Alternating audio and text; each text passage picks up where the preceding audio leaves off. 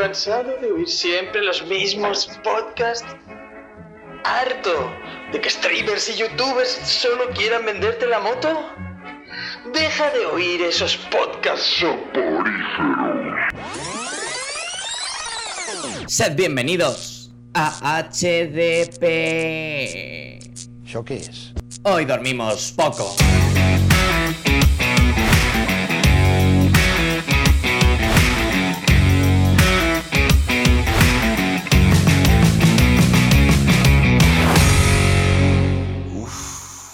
Creo que tengo una pulsión.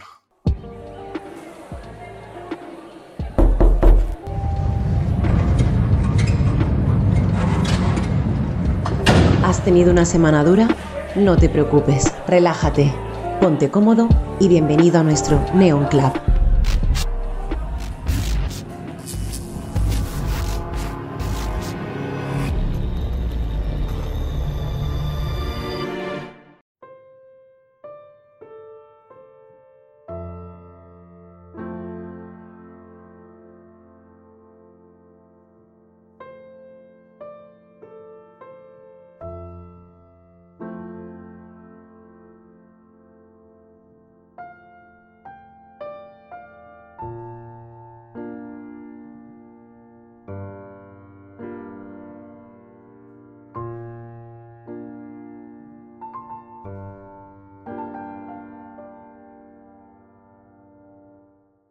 Buenas noches, insomnes. Bienvenidos a un nuevo programa de HDP.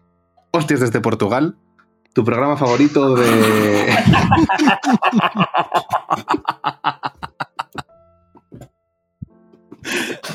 Pero por favor, pensaba que estáis preparados para esto.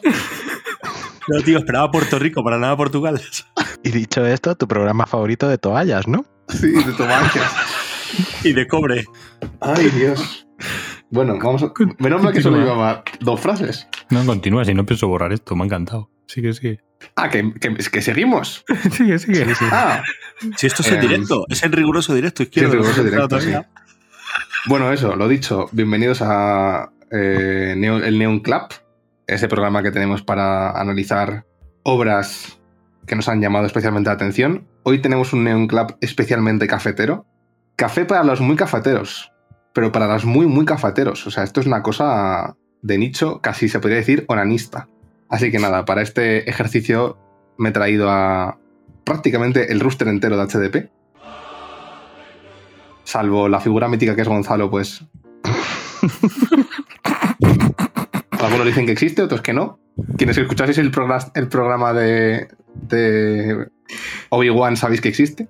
Podéis O no. escucharlo cuando queráis. Toda una declaración. O quizá era una versión- Obi-Wan. es, es una IA como tú. O quizás una inteligencia artificial. Así que nada. Pero bueno, empezamos con las presentaciones. Muy buenas noches, Gallín.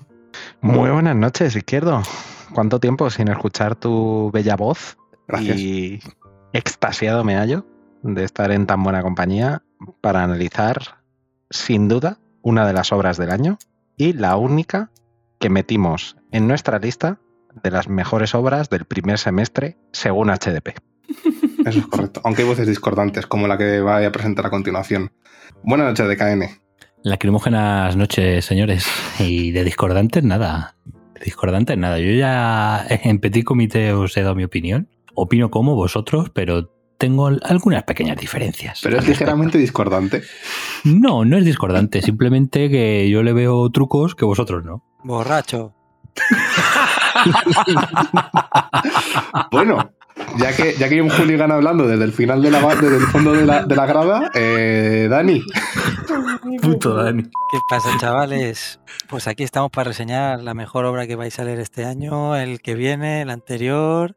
Increíble. Me ha parecido alucinante. Estoy a tope con esta obra. Y tengo un dato muy curioso. Pero lo diré cuando presentes a todos los integrantes de esta noche. Vale. Pues nada, eh, seguimos para bingo, para bingo. Muy buenas noches, Guardián del Neón. Muy buenas noches, Tenito. Pues muy buenas noches. Eh, aquí hemos venido a, a esta horita que uno a uno fuimos cayendo, porque no fue algo así en plan, ¿lo pedimos todos a la vez, coleguitas? No, no, fuimos cayendo uno a uno. Uno le comía la oreja a otro, no sé qué, tal. Y fíjate en la que ha acabado esto. Al final nos hemos juntado aquí seis para hablar de, de un TVO. Esto es, esto es histórico. No Sí, vuelve sí. a repetirse. El All Stars, básicamente, hemos montado aquí. Te voy a dejar invitar a gente de otros podcasts, hombre. Vale, está bien. 12 Ahí está. personas aquí hablando sobre un cómic. 12, A 12, gritos. 12 no, porque solo cogen 10 en la sala, pero Es verdad. 10 personas, da igual. increíble. Punto. Muy buenas noches, Borijo. Buenas noches, izquierdo. ¿Qué tú qué tal? Una- esperaba algo más de, de continuación, pero bueno, ¿tú qué tal con la obra? Cri, cri, cri, cri. Vamos a ver. Estoy súper contento de dedicarnos este pequeño impasse entre programas re- relacionados con series, porque estamos en la época de las series en las que sale un serión tras otro. ¿Mm? Y siempre está bien tener nuestro pequeño nichito de amor para hablar de, del mejor cómic del año. Por lo menos para mí. Oh, Hasta ahora, pero, pues, clarísimo. Vamos, Algunos- es que no, no creo que lea nada que me guste más. unos cuantos opinamos, opinamos eso, yo me incluyo ahí, ah, eh, que por cierto no me he presentado, soy izquierdo, hoy a los mandos de esta nave de locos. Y nada, eh, Dani, ya nos hemos presentado todos. ¿Os habéis fijado? ¿Será la casualidad de que todos los integrantes de aquí tenemos el título de la obra en nuestros nombres? Gaijin, Borinjo, Teninto, Izquierdo, Decaín y Danín. Fantástica Sí, es- aportación. Es, es tal cual. Es que, es- es Gracias, que- chavales. Venga, hasta luego. Así, ju- así jugamos las estrellas. Ya sabemos cuál es el minuto de oro. Y bueno, sin más dilación, ya hemos hecho muchos chistes, algunos mejores que otros, la verdad, sobre qué obra vamos a reseñar hoy, que no es otra que In Punto. O In. Lo mejor es que ni siquiera son chistes, es nuestra manera de ser. Es, es- es- es- sí, eso es verdad. Vamos así. Cuando, Querernos, cuando es favor, involuntario el chiste, Querernos.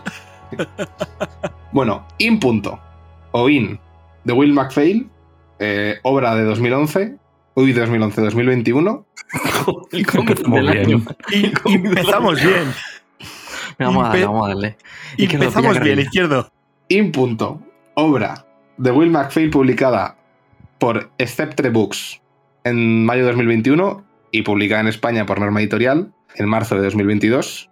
Eh, realmente no, no ha pasado tanto tiempo y joder, ha dejado... O sea, algunos de nosotros nos hemos leído varias veces. Aquí pone Dark Horse, ¿eh? Sí, Dar- que aquí pone Dark Horse, ¿dónde? Dentro del, dentro del cómic, en la primera página pone que Sí, Dark Horse. licenciada en Dar- por Dark Horse en Estados Unidos, pero la obra se publicó en Reino Unido por Scepter Books en 2022. Ah, Ahí está la primera discordancia. Continuamos. Uh, perfecto, gracias. Madre mía, pero ha venido, los ha deberes, venido- ¿eh? Oh, ha a venido discordante desde casa, ¿eh? Te estaba Sí, sí. poniendo a prueba. Te estaba poniendo a prueba izquierdo. A ver si Madre mía. Es solo para que vean nuestros insomnes que damos datos verídicos, ¿sabes? que aquí no nos inventamos nada. Bueno. inventamos nada. Para ir abriendo boca, eh, opiniones. Yo voy a empezar diciendo que para mí, como ya habéis dicho alguno, es el mejor cómic que he leído este año, sin lugar a dudas. Eh, y de los últimos años me cuesta encontrar cómics que estén a su altura. O sea, por muchas razones que vamos a hablar ahora durante el programa, pero vamos, para mí es de eso, de, de lo mejor que he leído. O sea, me parece una obra mayúscula, sobre todo teniendo en cuenta que es la primera obra larga de este autor, que él es viñetista, es humor- es humorista gráfico en el New Yorker y nunca había hecho una obra larga. O sea, es- esto es. Y, y me parece un debut, vamos, como, como ópera prima, me parece una cosa mayúscula. Así que nada, vuestras opiniones. Totalmente de acuerdo. Además, hay una cosa que me llama mucho la atención y es que el autor se llama Will, Ma- Will MacPhail. Parece mentira que alguien que se apellide Fail. Will MacPhail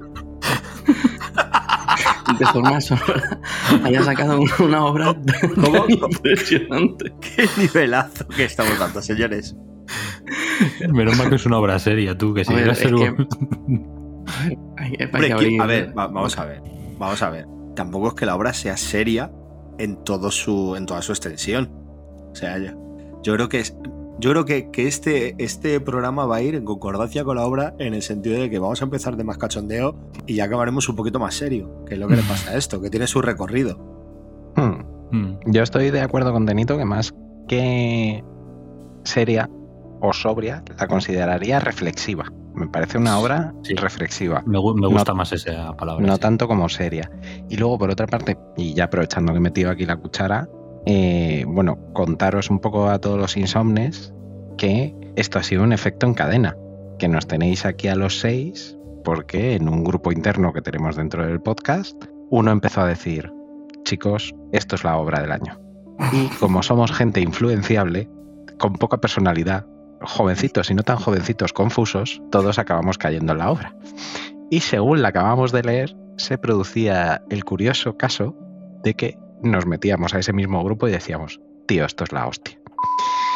Entonces, cuando tantas personas que han leído tanto, porque otra cosa no, pero a frikis nos gana poca gente, coinciden en su mayoría en que esto es algo muy bueno, tiene que ser por algo. Yo no sé si hoy, sabemos, hoy sabremos explicaros por qué, pero lo que sí os podemos decir es que aquí ha tenido un 90% de apoyo popular. Yo vengo a decir que esta obra, eh, ahora me pongo, me pongo serio, que soy la única voz de la cordura en este podcast. Vengo a decir que esta obra tiene uno de los de las mayores destrezas gráficas que he visto desde hace mucho tiempo. El trazo de este tío, eh, lo simple del trazo, que no inexpresivo, me ha fascinado. Es, yo supongo que de, de al final los historietistas, viñetistas, los que trabajan en tiras de prensa, tienen que sintetizar eh, mucho mensaje en, muy poco espacio.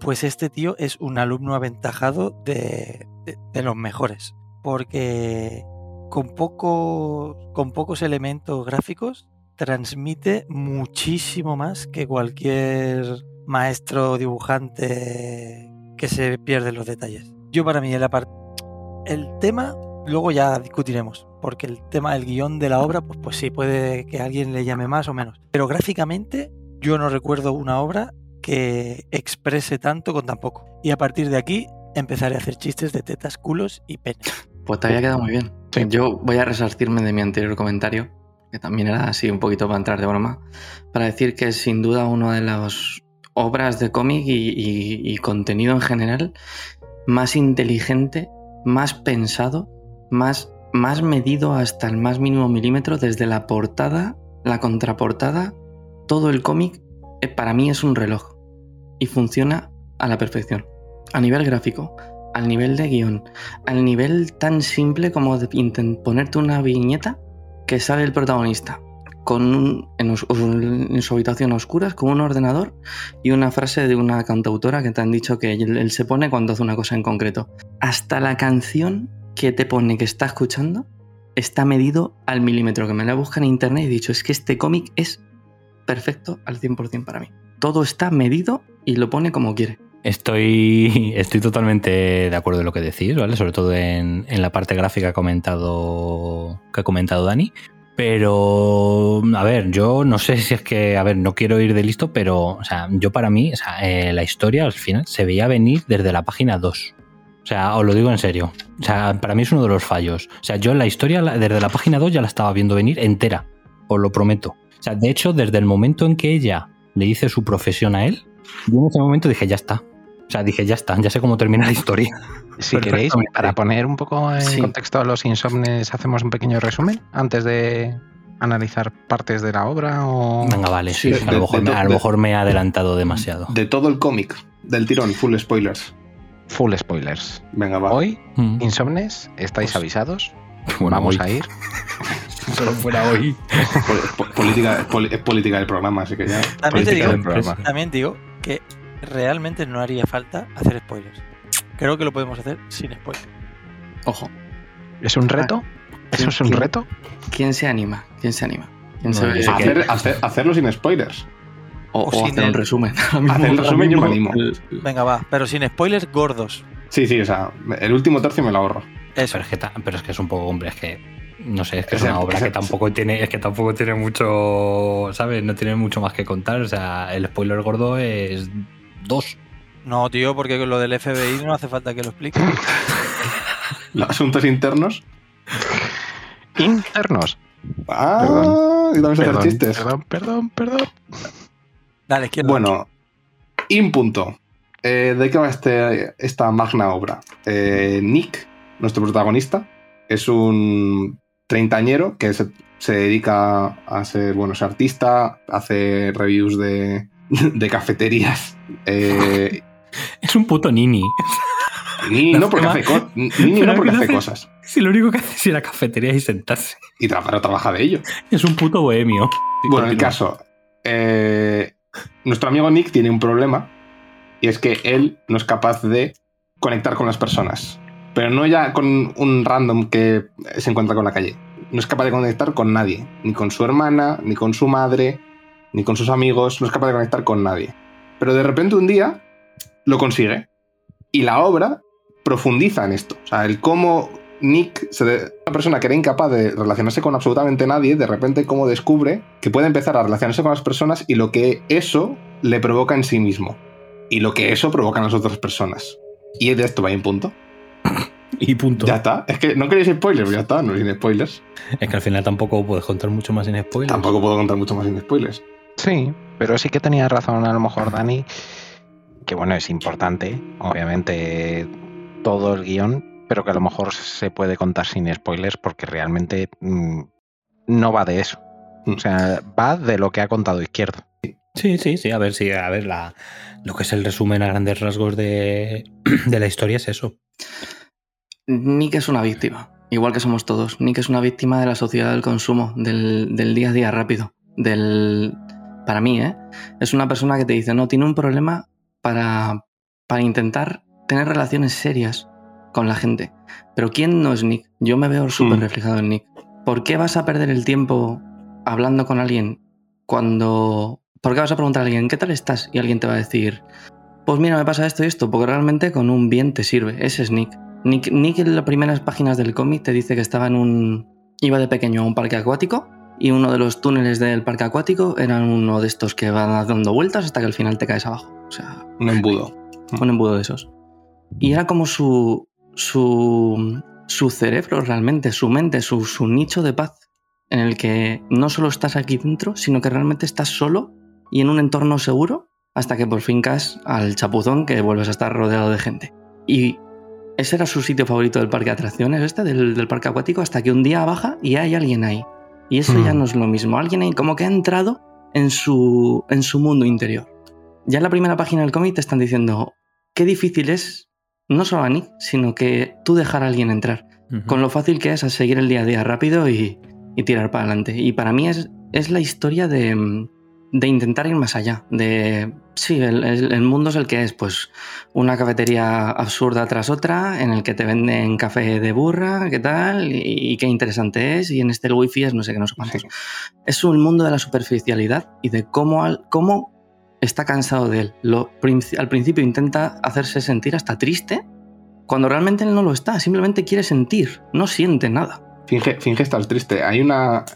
Esta, esta cosa que muchas veces dices que estoy triste, el mundo a mi alrededor debería estar triste. Claro, Mm. Nick es una persona, lo, lo que hemos dicho, es una persona jovial. O sea, es, es una persona muy, muy. O sea, que, que tiene, que tiene el humor muy presente en su vida. Y él, y él, y él lo exterioriza así. Pero eh, claro, hay momentos en los que es- está ocurriendo algo o ocurren cosas que no son divertidas y una, una de las grandes inteligencias de este, de este, de este cómic es que es capaz de sacar humor de situaciones muy dramáticas. A mí, Y, para- a- y me parece, a mí me parece súper inteligente. Y no solamente, y, y, perdón, ahora, y ahora, y ahora te, te dejo paso. Eh, no solamente es capaz de, de hacerlo con los diálogos, sino con una cosa que ha dicho Dani antes y que me parece excepcional y que yo creo que ha dado con el clavo. El hecho de que eh, el autor sea eh, humorista gráfico hace que los rostros en este cómic, y más que los rostros, o sea, sobre todo los rostros, pero si nos centramos en los rostros, en los ojos y en las miradas, son importantísimos. Y, y te Ujú. dan unos niveles de, de- de profundidad de los personajes y de lo que sienten y de, y de situaciones que muchas veces casi que van, son emoticonos las caras, pero que es perfecto, porque es que literal es, es- eh, sabes perfectamente lo que, lo que está pensando. Y eso a mí me parece una cosa prodigiosa. Claro, aunque sean emoticonos, muestra perfectamente lo que quiere mostrar realmente. O sea, y en dos viñetas seguidas de un mismo emoticono es capaz de mostrarte Mm. esa diferencia. Y, y es y se ve perfectamente en el dibujo, aunque sea una simple mueca Sí, se ven en la cara de. Nick. Eso es, aunque sea una simple mueca, tú ves la diferencia entre ambas viñetas. Yo, Mm, retomando un poquito lo que decía Borijo, yo creo que este cómic, sobre todo, o para mí, habla de la soledad del individuo en la sociedad actual. Sí, Y totalmente. el total desinterés que mostramos todos en alguna etapa de, de la de nuestra vida o lo que sea. Más por ahí, ¿eh? Más por ahí que la soledad. O sea, yo voy más por ese Bueno, segundo punto que por no el de la soledad. Bueno, el, O sea, por el hecho de que vamos a lo nuestro, realmente, y nos importa poco el de al lado. el desinterés generalizado es, en- por cualquier es. aspecto de la sociedad. Eso Tú vas es. a la tuya y, y no te importa nada ni nadie. Y el, todo el cómic, para mí, es la búsqueda de la empatía eh, que para el protagonista le supone, por así decirlo, ya, Izquierdo siempre nos lo comentaba cuando hablábamos fuera de micros, como si fuera un superpoder, el superpoder de la empatía para Sí. identificarse con el resto del mundo. Hoy en día es un superpoder, ¿eh? Es que yo no creo que haya nadie que no haya tenido momentos de bajona, de, de sentirse como el protagonista. En la sociedad actual y además en los tiempos que vivimos, donde la salud mental está tan en boga, creo que es un cómic que ha llegado en el momento como idóneo para tratar estos temas. Sí, yo lo que quería decir es que va más allá de la empatía, porque la empatía al final tú puedes entender muy bien al resto de personas que te rodean y aún así no relacionarte con ellas. O sea, y que eso no cambie tu relación con ellas. A lo que va, y esto eh, pasa en muchas obras, a nosotros que leemos mucho y tal, que normalmente cuando hablamos de una obra hablamos de capas que tiene una obra. Hay una primera capa superficial, que todo el mundo lo puede entender, hay una segunda capa, que son referencias a tal, hay un metalenguaje, que es una tercera capa. Y también habla de las capas de la comunicación y de que estamos casi todo el tiempo en una comunicación superficial para pasar, o sea, para sobrevivir en tu día a día, en la que me parece muy bueno el ejemplo porque a la pregunta ¿qué tal? casi nadie te contesta la verdad. Bien. Efectivamente, bien o bueno, ahí vamos o tal, Mm. pero nadie te contesta la verdad. Entonces ese es un nivel superficial de la comunicación. Y IN te habla, aparte de la empatía, por supuesto, de llegar a un nivel más profundo de la comunicación. Y en realidad en ese nivel profundo de la comunicación se encuentra la realidad, o sea, la realidad de las personas, bien sea su amiga, su novia, su madre. Estaba mirando el, justamente lo que vais a decir, lo que acaba de decir Gaijin, el, el primer momento en el que eh, Nick desbloquea el superpoder de la empatía. Lo, de, lo del superpoder de la empatía, eh, yo lo digo así porque a mí cuando leí, la, cuando leí el cómic me, me pareció que la manera de tratarlo está hecho desde una perspectiva muy de género superheroico, o sea, como si de verdad fuese un superpoder. O sea, imaginémonos que Nick es un mutante que de repente un día, porque sí, descubre su, que su gen X es ser empático y lo descubre porque sí. Él no lo sabía, él no sabía que, él no sabía que tenía esta habilidad ni, ni, ni que era capaz de...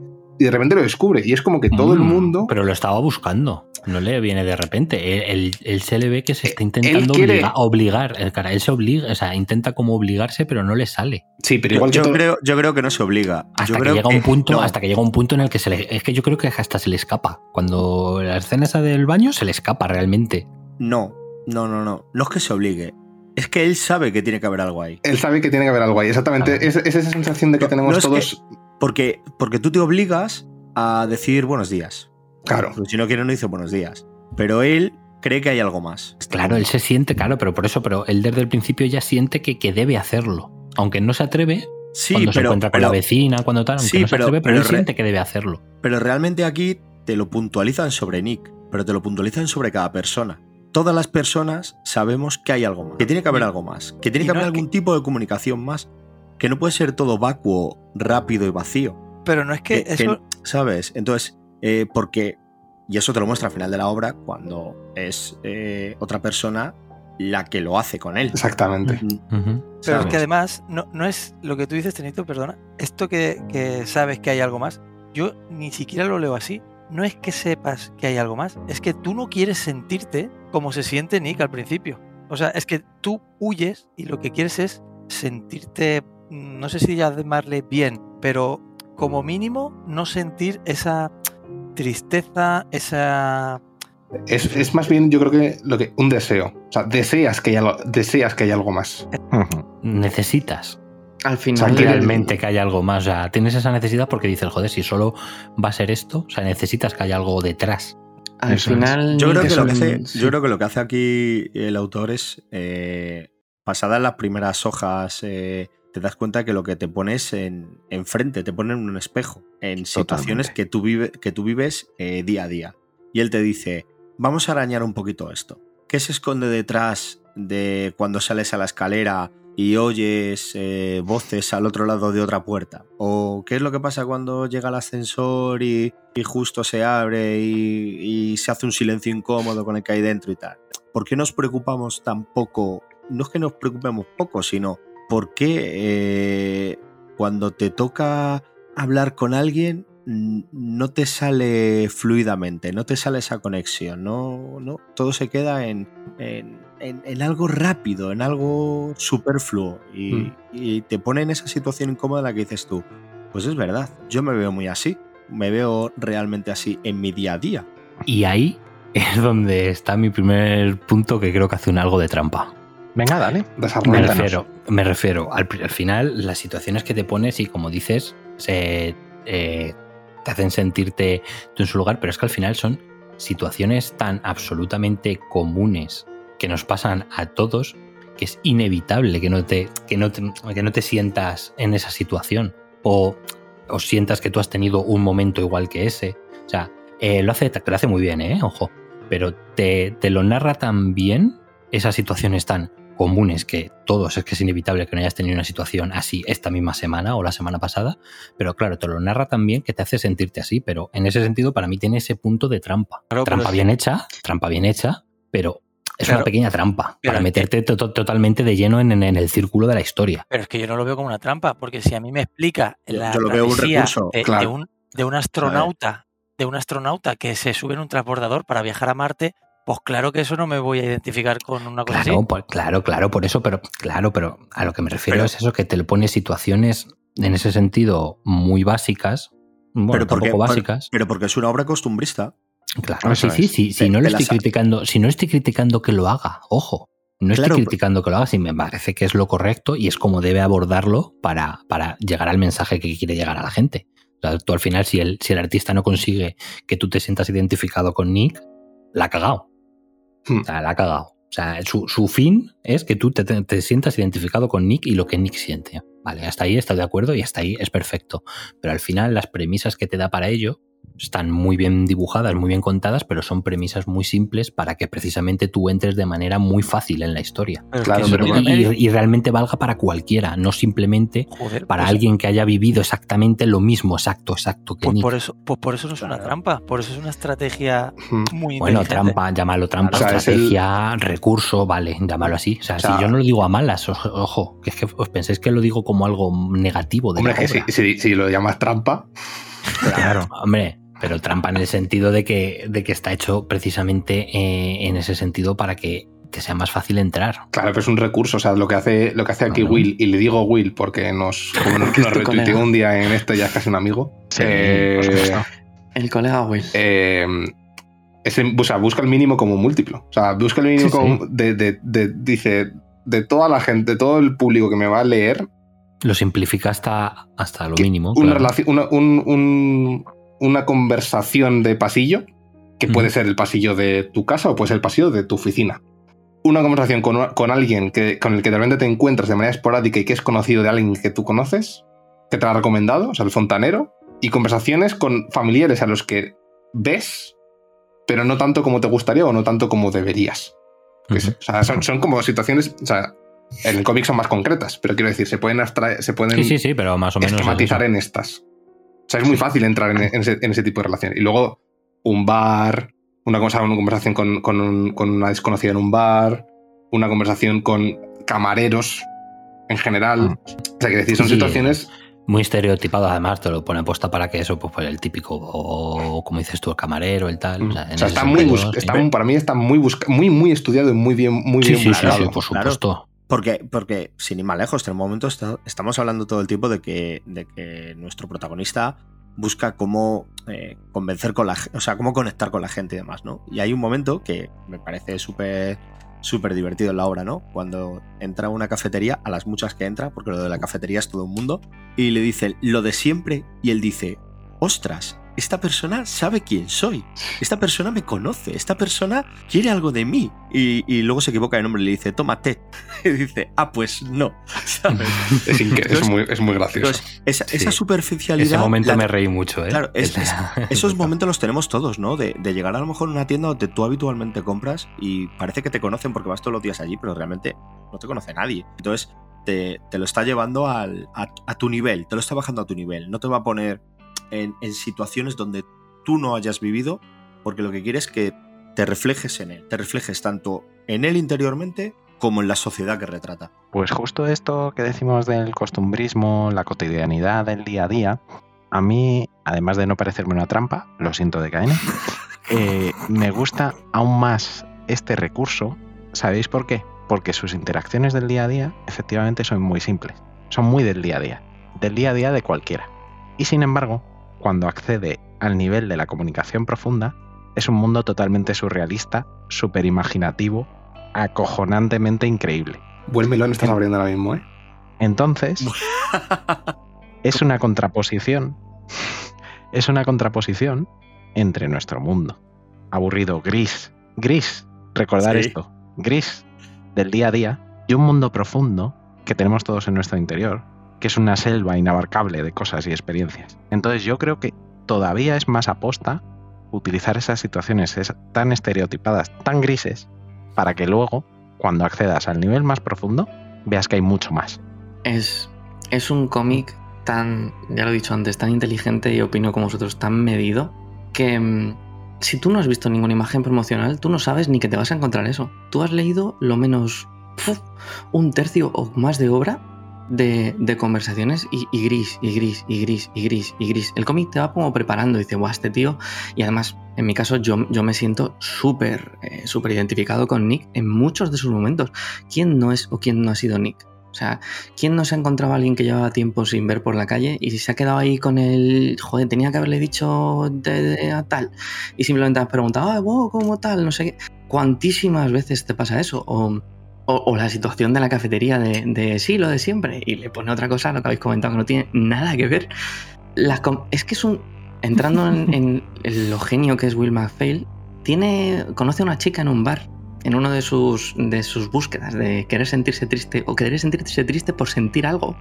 Lo que yo decía de, de- de que crea un mundo de, tristeza a su alrededor para Pues a identificarse con lo que siente. Y tiene una de las mejores citas que yo he visto en mi vida. O sea, tres páginas que te narran hasta la escena de sexo de una manera impresionante, impresionante. Y, al- y el día siguiente, Nick brutal. está tan vacío, está tan 30 años, mi trabajo no me llena, no tengo ninguna relación de verdad, que va pensando, he tenido sexo lascivo y seguro que alguien me mira y lo siente que soy así, que no, voy, no vengo a trabajar. Es como, Es como, es como eres- vuelo a ración. ¿Qué soy? Sí, ¿Quién sí. soy?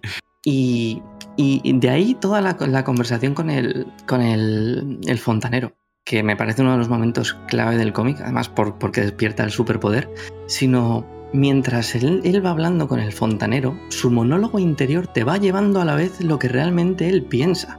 Y te dice, bueno, ¿qué tal? Mucho trabajo, va. Y mientras tanto, en la siguiente viñeta es él mirando al suelo y me importa un rábano lo que me está diciendo. Y es verdad, o sea, ¿quién, quién no ha sentido ese momento incómodo de que te viene alguien a arreglar algo de tu casa y dices tú, joder, ojalá supiera hacerlo yo, pero es que realmente ni idea, pues nada, ahora media hora aquí mirándole, que va a pensar que si le estoy espiando. Pues ese es Nick. Lo que pasa es que dice, pues Sí, sí, yo sí. qué sé, que- a ver qué saco de aquí. Si es que, total, pues, pues tal, tal, y va sacando, va sacando. Hay una conversación, hay un momento demoledor para mí, que en su, su interior este dice, me resulta, me, me aterra lo extraño de nuestro vínculo o algo así, que es que simplemente contestaciones de, frases vacías. Hasta que le pega un, golpe que realmente yo cuando leí dije, tío, es que es, que es así. es que tú le ves ahí que está sudando en la galería, cualquier técnico te ven a mirar el termo o no sé qué, y tú pensando, "Joder, es que este tío sabe que te cagas y le suelta. "Mm, Como que me siento menos hombre, algo así, cuando estoy con gente que, como tú. Y el otro dice, wow, lo que me ha soltado este tío. Y entonces los ojos, color primera vez en la obra, con un, con un- un- está tan bien llevada esa conversación y de repente Dice, dice, dice, perdón, Borijo, dice, me siento avergonzado de mí mismo Exacto. cuando estoy cerca de gente es que como me, tú. me parece durísimo. A mí me lo ¿Y real? Y ahí, y, ahí y ahí empieza la magia. Los momentos esos de explosión de color me parecen maravillosos. Es que ese recurso, tío, o sea, es lo que lo decía antes. Eso, sí- eso es increíble. Eso es un 5, ¿eh? Ahí sí os lo reconozco. Lo Eso- decía eso, es un 5. Toda la obra eh, con el nick eh, solitario, como le quieras llamar, todo es en blanco y negro. Todo. Una narrativa excepcional. Cuando quiere ir rápido, te pongo dos viñetitas en cada página. Cuando quiero que te pares, te, te relleno de otro modo. Y las explosiones de color es como. ¡Buah! Chaval. Es que dice casi más en las, en las páginas sin letras, dice casi más que en las que tienen diálogo. Y, y además, a mí lo que me fascina es que los dibujos que se ven, que es un diálogo las partes de color, porque Sí, sí. todo lo que lo que representan esas imágenes, porque me recuerdo lo Mm. del sobrino, Mm. el, el tema de con el sobrino, el tema con la madre. Eh, hostia, es que te vas, lo vas captando el mensaje que de, de la conversación que van teniendo las personas con las que le sucede este Esas el revelaciones, las Sí. revelaciones, por Sí, así sí. decirlo. Y es que está tan bien llevado, lo hace tan bien. Pero porque es lo que decíamos, porque la parte gris está vacío, es vacuo. Por eso en la parte en color se dicen muchas más cosas que cuando hay diálogos, porque Claro. esa es la comunicación profunda. Claro. Ahí es donde Pero- realmente está lo importante. Ahí es Todo donde lo se demás- desarrolla realmente el personaje. En Todo esos- lo demás es artificio. Porque de Son hecho, fuegos eh, artificiales. de hecho, dentro de ese vacío de la parte gris, es que di- directamente es todo desdibujado. Muchas Ujú. veces la ciudad no se plasma, son viñetas en blanco. No hace, no hace fondos, no hace casi... Es una- De hecho, Sí. De hecho, cuando, cuando más fondo mete, es también con un significado. Porque, por Claro. ejemplo, cuando hemos contado la anécdota esta graciosa de, de la tía que le dice lo de siempre y le acaba llamando Pete, ahí sí dibuja una cafetería que se llama eh, Una patada artesanal en tu espalda. Sí. Bueno, sí. Bueno, Y que es luego le mete el corte que es como que le han dado una hostia. O sea, es que es tan grande que luego la cafetería por dentro ni se molesta en dibujarla, pero te dibuja una patada artesanal en la espalda. Te mete un diálogo y al final es una patada que le han metido al pibe. En plan, tú pensabas que ibas por un lado y te has ido por otro. Tiene otro momento que es genial cuando se mete en el metro. Eh, te dibuja el vagón de metro por fuera y tal, y luego el, dibujo, el, metro se desdibuja. Se siente una chica, la empiezas a dibujar, algo que hemos visto mil veces en YouTube de gente que hace dibujos a desconocidos y se los da y la gente flipa y todo el mundo, oh, qué maravilla, se lo da a la chica y le dice, pues esto es una invasión de intimidad, qué diferencia entre que me saques una foto y me hagas esto, no sé qué. Y toda esa parte es desdibujada y de repente se encuentra con la chica de... con Ren. con la médico, Con, con, con con Gren, Gren, sí. y ahí dibuja el vagón, dibuja el asiento, lo dibuja todo, ¿sabes? Todo. Ahí le mete un poquito más de detalle, pero es muy grande. Pero está por- hecho aposta. Está Claro que está hecho aposta, claro. Es que cuando te quiere dibujar un ya te está diciendo que ese personaje que te está mostrando ahí por segunda vez va a ser Claro, importante. es más importante Claro. que una chica la que está dibujando en el metro Eso y que parece que está haciendo algo súper guay porque él es una es artista, él es dibujante y tal, y la chica le mete un corte de lo más en plan ¿qué estás haciendo pervertido dibujándome? ¿sabes? es, es que me parece grandioso en cada diálogo que tiene. Sí, eso es muy bueno. El tema de los bares, tío, los. los ¡buah! es brutal. Hay Y que además- ver yo. Es un mensaje ahí. ¿Os Tenemos fijáis? 27 tipos de leche y ninguna orgánica. Cuando- Ninguna procede de una ubre, dice. Cuando está. Es que es- ¿Cómo no puede ser maravilloso eso, tío? O sea, Cuando ¿cómo es- no puede ser maravilloso eso? Cuando el tío está triste, por así decir, los mensajes son brutales, son tremendos. Pero hay un momento cuando descubre su poder, que va como probándolo con la gente, en la que el bar, los, los títulos de los carteles que hay, la cartelería de los bares, es como plan, ven por favor, o sea, no nos ignores, ¿sabes? Vuelve.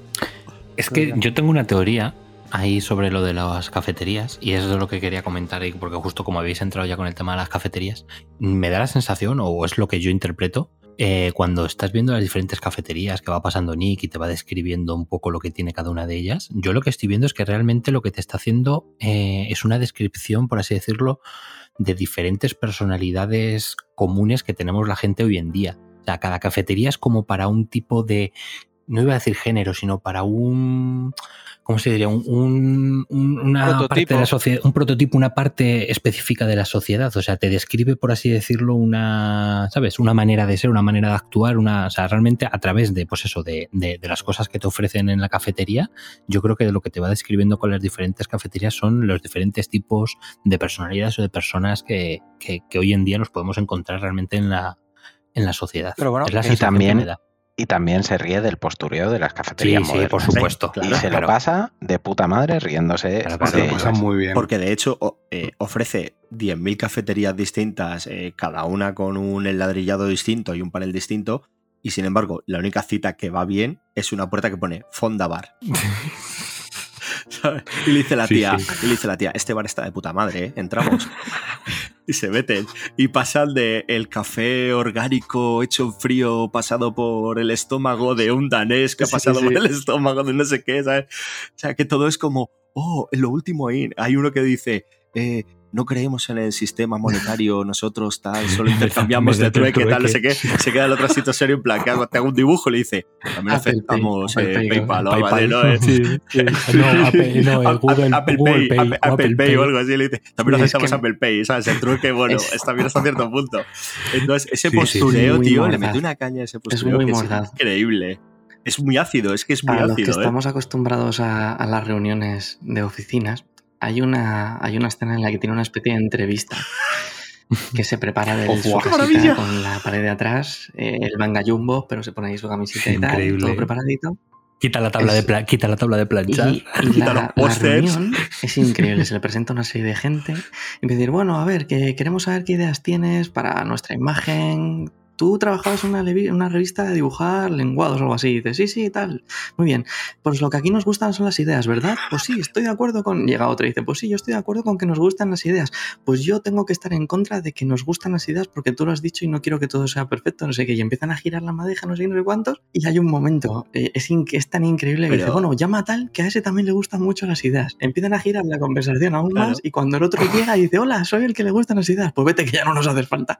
El ninja se ha pirado, digo, mira, me dejéis en paz. Es el rollo corporativo ahí, le pega un golpe que es increíble. Pero, Pero porque es que es además son las páginas así. con más texto y en las que Sí. menos dice. Mm. O sea, porque Sí. tú te lías a leer, a leer, a leer y dices, ¿pero de qué están hablando? ¿Sabes? Y es que no están, habla- no están hablando de Es- nada, es- de nada. Es la parte contratante de la Sí, misma parte, sí, sí, constantemente. De hecho, sí, de hecho solo la increíble. presentación de los personajes que además no salen, claro, pero es de, tenemos aquí a Dani, que es el, el maestro del marketing, no sé qué, tenemos a Izquierdo, que es el bordador, y empiezan a presentar y se tiran presentando cinco horas, tío. Y el otro, yo, yo hago dibujos. ¿Cómo, cómo queréis, Di- ¿Cómo, dibujo cómo queréis, cómo queréis que sean los dibujos? Pues tengo una idea. Y ya empieza con lo de la idea y, no y el otro se pira a ayudar en la mudanza de la, de la doctora, tío. En plan, aquí se queda, venga, yo me voy. Sí, pero porque esa es la parte de viñetista Buah, del. New Yorker. Es Sí.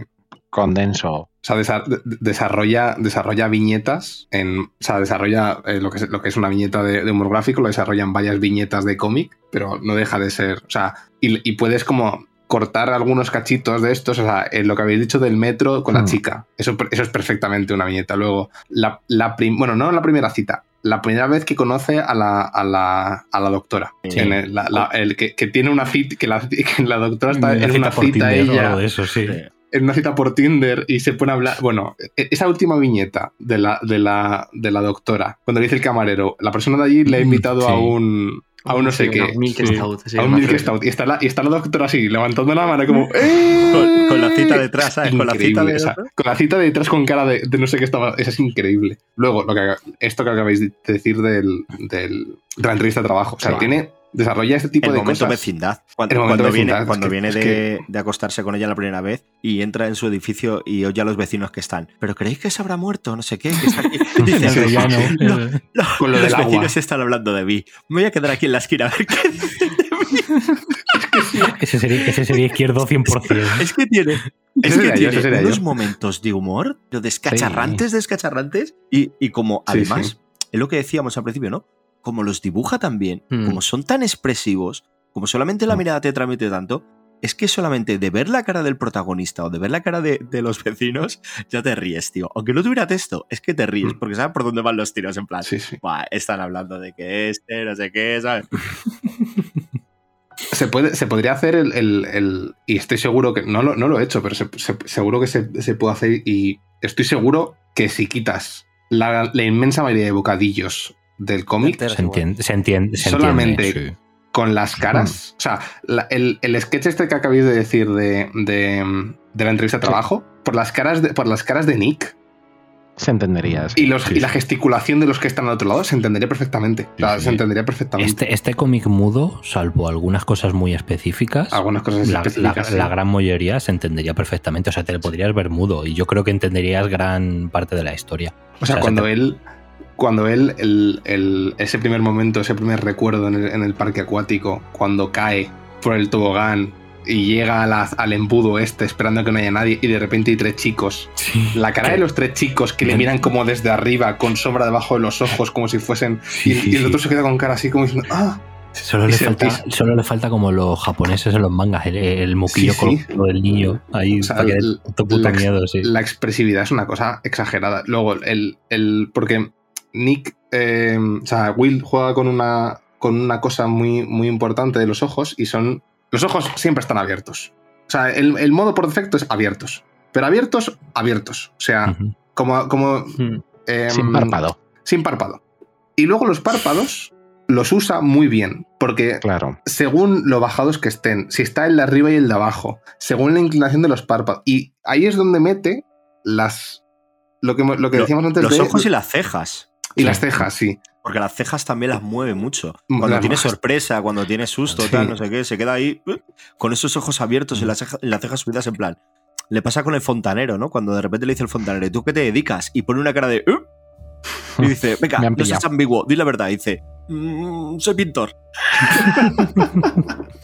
Sí, pero porque es que al final eh, es la manera, o sea, al final haciendo un dibujo tan simple, es la única manera que tiene de conseguir esa expresividad que quiere. Sea, necesita, necesita que esos ojos y esas cejas sean los que muestren realmente lo que quiere que sientas. Si, si fuese a lo mejor otro artista, porque hay, cuántas veces nos ha ocurrido de, en cómics que ves las caras de los personajes y, y son absolutamente inexpresivas, que deberían de estar con sensación de estar con pena y los ves y dices, pero si es que es imposible. Y en cambio él, realmente, con cuatro líneas ahí tiradas, porque son cuatro líneas tiradas, dos círculos para los ojos y las dos rayas para las cejas, te las coloca de tal manera que es que consigue expresar muchísimo. Sí, totalmente de acuerdo. Y además es que son este tipo de autores los que normalmente consi- consiguen una capacidad de hacerte sentir cosas mayor. Y estoy pensando en el arrugas de Paco Roca, por ejemplo. Lo de Paco Roca muchas veces es, es maravilloso, es un ejercicio de narración gráfica flipante, pero son monigotes comparados Sí. con otro tipo de dibujo. Y con esos monigotes, yo me acuerdo, por, por ejemplo, el principio de los surcos del azar, con ese padre que está esperando un barco en Valencia para escapar de, de la llegada del bando nacional y tal. No hay ni un diálogo, no hay ni una cajetilla de texto. No hace falta. O sea, te lo narra todo en, en silencio. Y me parece que este tipo de autores, que son tan, tan económicos ¿no? en el lenguaje, eh, consiguen una narración más elevada. Quizá que, fíjate, voy a decir una tontería porque no, no es comparable, pero consiguen una ra- narración más elevada y que te llega más este tipo de narradores que un Jim Lee, que te dibuja hasta el último pelo de la nariz del personaje. Sí, pero no te dibujo un pie. Will, Bueno, Ma- Jim Will Lee sí. McPhail dibuja pies. También. Ji- Jim Lee lo evita Bueno, cuando puede. pero, pero, eh, pero por ejemplo, izquierdo, a mí me, a mí me recordaba, mira que no tengo, no tengo ningún cómic de él, que tengo ganas, pero solamente escuché el izquierdo. Me parece que el ejercicio que hace Will McPhail aquí con el tema de las caras y la expresividad, llevado a otro término, es lo que hace, ¿cómo se llama? Borja González, el de Grito Borja Nocturno, González, sí. que él no dibuja caras y sin embargo Por No dibuja, la sí, no dibuja rostros, claro, sí. no dibuja rostros, pero sin Mm. embargo por la gesticulación de, Hmm. eh, de su cuerpo y su pose, también interpreta lo que está diciendo. la teatralidad, la teatralidad Claro. de los gestos. O sea, es lo que dicen de que en, en teatro, para que un gesto signifique algo, tienes que hacerlo por dos o por. No, no, tienes que magnificarlo al máximo, porque si Claro. no, no, lo- no se ve. Pues Mm. al final la manera de hacerlo es así. Porque, o sea, en, en el caso de Borja González, además se pone el hándicap de que no dibuja rostros, con lo que es incluso todo más difícil porque Porque es que ni siquiera. O sea, no dibuja nada. O sea, es, una, es un Claro. plano. ¿Cómo co- pero sin embargo es muy expresivo. Sus personajes son muy expresivos. ¿Por qué? Porque utiliza el resto del cuerpo. Y el resto del cuerpo tiene una expresividad enorme. O sea, solamente el subir o bajar los hombros, el recto que tengas la- o no la espalda, eso da muchísima información. Y es muy sencillo porque no dejan de ser curvas, o sea, líneas de, líneas de, de movimiento. Will lo que hace es, eh, no tanto con el cuerpo porque no necesita tanto, pero sí con, los, sí con la cara. Y Pero sí- pero sí va a juega- máximos. Sí juega mucho también con los cuerpos. eh. Juega mucho con los cuerpos, pero quiero decir, le ves en a- le- en- sí, en comparación, pero en comparación con también claro. ves a ese, a ese Nick eh, que se sienta y se sienta en posición de rota, ¿no? Sí. Chepado. Y tú le ves que es una posición de, pues de, de agotado, de cansado, ¿no?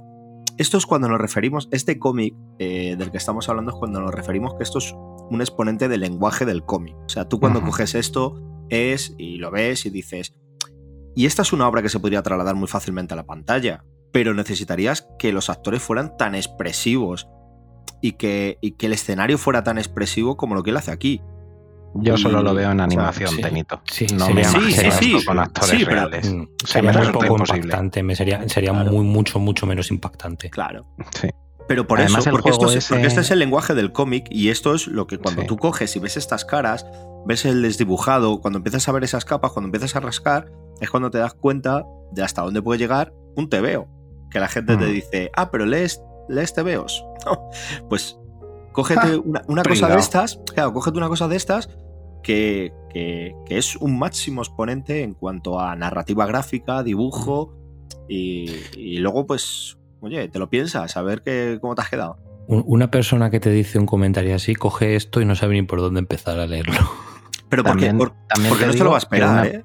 Que una persona que no, no te diga ese tipo de comentarios no va a estar escuchando ese pro- este programa. Aparte, o sea, que no aparte, tenemos aparte, problema. aparte. No hace falta mencionarles porque no van a venir aquí a Y hacer una cosa, ahí. y una cosa, chavales, ahora que. Porque todo lo que estamos hablando, realmente. Esta es la parte fácil, ¿eh, Dani? Claro, porque realmente todo esto que estamos hablando mm, en el cómic sería, por decirlo así, del primer arco, ¿vale? Como y yo gustan no los hacer, arcos. Y yo no quiero hacer spoilers, pero sí quiero em, valorar y que valoréis qué opináis de cómo se trata el tema, que lo tengo que decir porque que si no va a ser muy difícil, el tema de la enfermedad y el tema de la muerte dentro del, del cómic. Porque a mí creo que el humor con el que cuando tiene que usarlo lo usa y la seriedad cuando la tiene que usar es que para mí lo borda bastante. Estoy de acuerdo con Dani, que nos hemos estado riendo mucho, nos lo hemos estado pasando muy bien con la vida patética de Nick, con la parte gris del cómic, pero no hemos pasado del fontanero, ¿eh, amigos? Nos hemos quedado ahí y... y con el Hombre, hasta nos, hemos, hasta nos hemos acostado con una chica, ¿qué dices, chaval? Sí, sí, sí. Pero nos hemos quedado con el fontanero y no hemos querido entrar en el mundo a color ya. Y yo creo que lo que realmente hace rompedora esta obra es cuando entramos en el nivel profundo. Y ahí hay mucha tela que cortar. A mí, Dani, simplemente decirte que todo lo de la enfermedad y, y todo esto me parece brutal como lo trata, pero para mí lo más descorazonador, lo que de verdad me puso triste, fue que la persona con la que más le cuesta conectar es su madre. Pero también es muy real. Pero es, es- Sí, eso sí. os voy a decir, es que es un es que lo que me flipa de este cómic es que es súper humano a todos los Sí, sí. niveles. Es, Total. es la definición del ser humano. Es como hasta la propia madre se lo dice en el momento en el que Nick ya como que ha conseguido abrirse con más gente y no entiende por qué con su madre no lo consigue. Y hasta su madre le dije, Nick, que vale que sí, que soy tu madre, pero también soy Hannah. Mm, Ahí es cuando se da cuenta, ¿eh? de hecho. ¿eh? Soy, soy Hannah. Igual que tú... Claro. ¿qué le no, soy, pasa so- no con- soy solo mamá. Claro, Pero de todos los momentos estos, con la madre, tío, lo que le dice él a la madre para activar el, el mundo a color, por así decirlo, casi que es el, el que menos me, me choca, tío. De. De todos. Los Sí. anteriores. Sí. A mí, el, a mí el, de, el, el de la madre, que. ¿Cómo es? Hannah, eso. El de Hannah, el de la madre. em, yo lo tuve que leer en un par. O sea, me acuerdo que cuando lo leí la primera vez me lo tuve que leer un par de veces porque lo que tú has dicho antes, Dani. eh, eres, es muy fácil seguir la conversación que se está dando realmente, o sea, la conversación real que se está dando entre los dos personajes que tú no, que tú no ves, que tú solo ves lo que las sensaciones que transmite esa, y cómo Nick profundiza en sus sentimientos según va desarrollándose esa conversación. O sea, eso es lo que se ve gráficamente, pero tú no ves la, tú no lees la conversación. Y la de la madre eh, a mí me resultó muy impactante porque tú lo vas viendo, tú lo vas viendo, tú lo vas viendo y em, las pistas que te han, te han ido dejando durante el cómic, hay un momento que tú dices, hostias. Y tú ves la cara de Nick y Nick aún no se ha dado cuenta. Y un par de viñetas después se da cuenta. Y es como, joder, es duro. Y a partir de ahí ya empieza pues la parte más... eh, con, más dramática, por así decirlo, del cómic. Pero también a mí me parece la, parte que está mejor narrada del cómic. O sea, me parece que hay un momento que, de narración extraordinario en el que directamente se prescinde de, Del diálogo. de- del De diálogo y de, y de las viñetas, porque de repente son solo ilustraciones a, plena- a toda página. Es una de las revelaciones. Sí, sí. Sí, sí, y van una tras otra, una tras otra, una tras otra, una tras otra, una tras otra. Y pasa el tiempo volando. Y al final, la, la- la sensación que tiene Nick, de- o, sea, que, o sea, esa sensación de, de- Al final, el tiempo no es nada. Y, pa- y para cuando tú lo quieras, para, cuando tú- o sea, para cuando uno quiera pensar en algo, de. Bueno, pero eso va a ocurrir dentro de.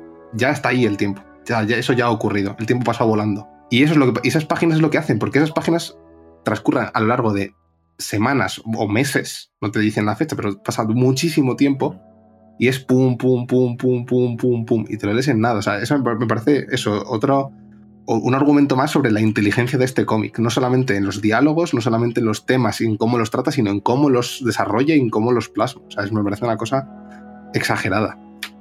Yo aquí, que era una de las cosas que estaba incidiendo al principio de- del programa, es lo que justo lo que tú decías, que el propio autor mm, te lo va, antes de hacerte la revelación, te lo va como diciendo subliminalmente.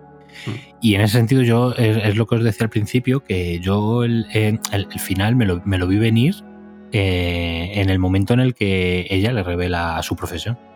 Yo cuando le dice eso dije, uh, y eso sí, os debo confesar que yo pensaba que era otro personaje. Yo, yo estaba, no, yo por, por como me, no, por como me estabais poniendo el cómic de, de- de- de llorar y de tal, yo dije el sobrino. Dije, "Va- vamos a ir ya encima a por a, a joder más no. todavía con el. No, no, te lo juro, pues yo de primeras, no sé por qué. Porque es que además poco antes justo te presentan al sobrino. Poco antes de que ella le diga eh, la- su profesión. Entonces, claro, como que en ese momento yo dije, uh, De todas formas, ¿es relevante? Esta es una pregunta que tengo yo. ¿vale? Gran pregunta. Gran pregunta. ¿Es, es- es relevante el personaje? No, No, el el hecho. personaje, El Ah, hecho, el de hecho. lo que pasa. El hecho sí. el hecho. Yo creo Ese que no. el tema. Yo creo Yo que creo no. que no es relevante, y ya ahora sí que no quiero decir spoiler, no es relevante por la última frase Correcto. que le suelta Nick, o sea, la última frase que dice en el cómic, que es la puta frase más aterradora que, que, que, que, que te la planteas tú y que te hace, o sea, te hunde esa página. Yo es lo peor que he leído hacía mucho tiempo. O sea, es- me, es me ha un- hecho sentir fatal. Es una derrota absoluta. Mm. Y ahí, es. ahí, ahí, ahí está mi problema. Que realmente, ahí en la pregunta de, de Gaijin está el problema, que realmente no hace falta. O sea, No, no, es una excusa, es una excusa narrativa Eso es para lo que llevarte claro. a donde te quiere llevar y narrarlo como en Los Ángeles. Sí, sí, sí, sí. Claro. Luego eso sí, pero el, el, el cómo te lo tal, mm, es lo que a mí no me gusta. A ver, es, es, es rompedor realmente. O sea, al final, la forma en la que. Porque al final lo que quiere hacer ver el autor es que, igual que Nick ha ido descubriendo los mundos interiores de los demás, hay un mundo interior dentro de, Ni- de Nick. Y la, fra- bueno, la frase es que pienso en ella y es que se me ponen literalmente los pelos como escarpias. O sea, en directo. Pero es que es, es que es tan demoledora que Ren, que también era un po- es un poco la, la oncóloga, así como un poco Nick también, su forma de, llevar las cosas, por eso se lleva tan bien con él realmente. Em, Nick es la versión triste y ella es la versión jovial. sí, como despreocupada. O sea, bastante Sí, mierda sí, me estoy comiendo en el trabajo. Mm. Dice, Eso "Deja- es. Déjate. Y hasta ella entra y dice, madre mía, es que este chico también tiene... Buah, ¿Era necesario pasar por ahí? Pues supongo que se puede llegar de otras formas porque el cómic podría haberlo hecho, pero que es la más impactante. eh, claro, es, la que más busca. es, eh, al final está puesto ahí buscando el, el mayor impacto al lector. Joder, al final, al final poniendo. Claro, claro, hombre, por supuesto, por eso está puesto, porque al final es la manera más impactante ponértelo. Si al final eso mismo te llega pues de otra manera un poco más laxa, más tal, pues no te es tan impactante. A lo mejor el cómic no, no sería un 5. ¿Me Eso es. explico? Pero Eso también es. te digo Esa es la cuestión. que vale, bueno, el cómic es como es. Pero si no estuviese. jo, es que estoy totalmente de acuerdo. Es que está narrado de 10. Sí, Si sí, tú lo narras peor, narrado- Y, es difícil, es difícil, Y, y por eso funciona, también te lo digo. es difícil hacer tanto realmente con tan poco. Y aún así, es que hay, hay viñetas, el paso de lo que dice izquierdo, a lo mejor son semanas, el paso de una a otra, es que te va bueno, a mí en concreto, me, es que te va destruyendo poco a poco, ¿vale? Es el proceso que tristemente está ahí, muchos lo hemos vivido, y es que es como pum, pum, pum, y en nada Pues, pues yo, te, yo te digo una cosa, yo creo que se podría haber prescindido de, de, ese, de esa manera de llegar al final, sí, pero creo que vuelve a ser un recurso del autor el volver a trasladarnos a la realidad. Igual que al principio del cómic nos pone en un mundo bastante desdibujado y vacío de conversaciones, hay un punto en el que te dice, oye, vale, ahora has conectado con la gente, pero ahora es cuando tienes que trabajar esas relaciones. Ahora es cuando tienes que conocer a esa persona, ahora es cuando te tienes que preocupar. Y en ese sentido, eh, te vuelve a poner en que el tiempo es algo finito y que a lo mejor cuando tú has querido llegar a ese punto ha sido muy tarde. Y siempre te va a quedar esa sensación de, pues de desconocimiento, eh, que seguro que todos, igual que hemos vivido el que te den un café y te llamen Jonás, pues posiblemente has podido vivir el que te falte el día, un día a un familiar y, y te acuerdes de situaciones en las que ese familiar quiso hablar contigo y yo qué sé, y tú estabas a otra cosa y era de, bueno, sí, tal, no sé qué, y luego te quedas con la cosa y dices, pues podría haber cuidado más estas, este tipo de situaciones, y podría haber cuidado más eh, la relación con mi abuelo o con mi tío Hmm. o con tal. Yo me acordaba mucho de situaciones mías personales en las que he tenido familiares que luego tristemente han fallecido, en las que mejor estaban en, en casa de mis padres por Navidad y yo estaba jugando al ordenador y no les estaba haciendo mucho caso a lo que me estaban contando porque estaba jugando con el ordenador. Y luego un día te das cuenta de, de que ya no están ahí y ya esa conversación no la vas a tener. ¿Es tramposo el recurso? Puede serlo en el cómic, pero también es real. Te vuelve a traer a ese mundo real. Lo que pasa es que ¿cómo ella es? le trae con ese punto de color que tiene él. Y tiene escenas preciosas como... Porque me parece sublime el cómo los dos hermanos enfocan eh, todo de una manera totalmente distinta. Sí, increíble. Bueno, sí. es que la Otra- hermana, la hermana me parece un personaje. Lo de- porque lo de la hermana es, es una locura y él, sin embargo, prefiere quedarse sentado al lado y dar la mano. Y ya está. Ujú. Y, y me parece tan tierno y, y tan bonito, ¿sabes? Pero realmente luego la madre, ¿quién es con quien realmente... O sea, al final te das cuenta que la madre hasta agradece que se vaya un rato la hija.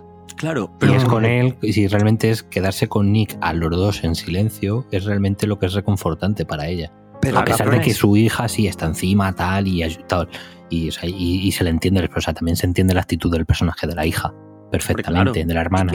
Esto lo voy a- es que este cómic lo voy a defender a muerte y contra todo, otra vez de manera. ¿Cómo coño podéis soltar el argumento de que sí, es que esto podría no haberlo contado? O sea, es que es que esto como que tú me dices, no, es que el Señor de los Anillos, claro, si cogen un águila y lo tiran al principio, claro, es que no hace falta. para- Toma Deus Ex Máquina. Claro. sirven para todo. tócate los cojones. se, no, es se que nota, se lo- se nota mogollón que no has visto los anillos del poder si no, No, entenderías es que- lo del águila. Coño, lo que pero se es que hace. esto, esto, se, esto se lo podía haber ahorrado. Claro, tócate los cojones, como todas Claro. las películas y todas las obras del universo. Es que si- No, si no, no, empieza- no, no, no, te- pero yo, yo no voy por ahí, yo no voy por ahí, Dani. Yo estoy seguro que este tío te quiere llegar a este final de otra manera y con lo inteligente que es te llega. Pero ¿por qué tiene Ha que decidido cambiar el hacerlo. final? Que, Pero pero ¿por que no tiene que cambiarlo, pero si yo te lo estoy defendiendo, si yo creo que el final está de puta madre y precisamente por lo que he explicado, porque te vuelve a traer a este mundo de realidad, te vuelve a poner a la situación de que eh, precisamente con las personas que más le cuesta conectar son las que, con las que tiene más cerca. Pero yo lo que me Porque a que- veces es mucho más fácil hablar con un desconocido que con tu propio hermano. Porque es desnudar tu alma, desnudar su alma y ver tus vergüenzas y sus vergüenzas. Y prefieres hacerlo a lo mejor eh, en un bar eh, de borrachera con alguien que no conoces, a ponerte delante de una persona que te conoce de toda la vida y decir, perdona, yo soy así. Y desnudarte así. Y me parece genial que lo lleve a ese terreno. Porque es un terreno que no había explorado dentro del TVO. Déjala, Eso- Dani, que tenía ahí. Sí, es verdad. No, perdón, no, pero que lo que quiero decir que, que es que ese argumento es como cuando dicen la frase esta de es que si mi abuela tuviera ruedas sería una bicicleta. Pues claro. Sí. O sea, pues claro. Es que si, si el Popular, popular esa. si Nick- Es no, súper popular esa Si frase. lo, si lo llego a saber, digo que no dejéis a Dani. no, pero quiero decir, es que, es que- no, es que claro, si Nick fuera eh, hijo de Krypton, pues sería un cómic de Superman. Pues claro, no te jode, pero es que no va de eso. Pero a ver, Dani, Dani, Dani, Dani, que estás entrando en barrena. Que estás entrando en barrena y yo creo que no nos has entendido. Sí. Yo además, al inicio de esta conversación, es que eh, estábamos hablando de lo trágico que era todo esto, del mal rato que te hace pasar y tal, y no sé qué. Y yo lo- a lo que me refería es que sí es relevante para el mensaje que te quiere trasladar el autor. No que me parezca ni tramposo, ni malo, ni bueno. O sea, no lo juzgo. Claro. Lo que digo es si es relevante para el mensaje que me quiere trasladar el autor.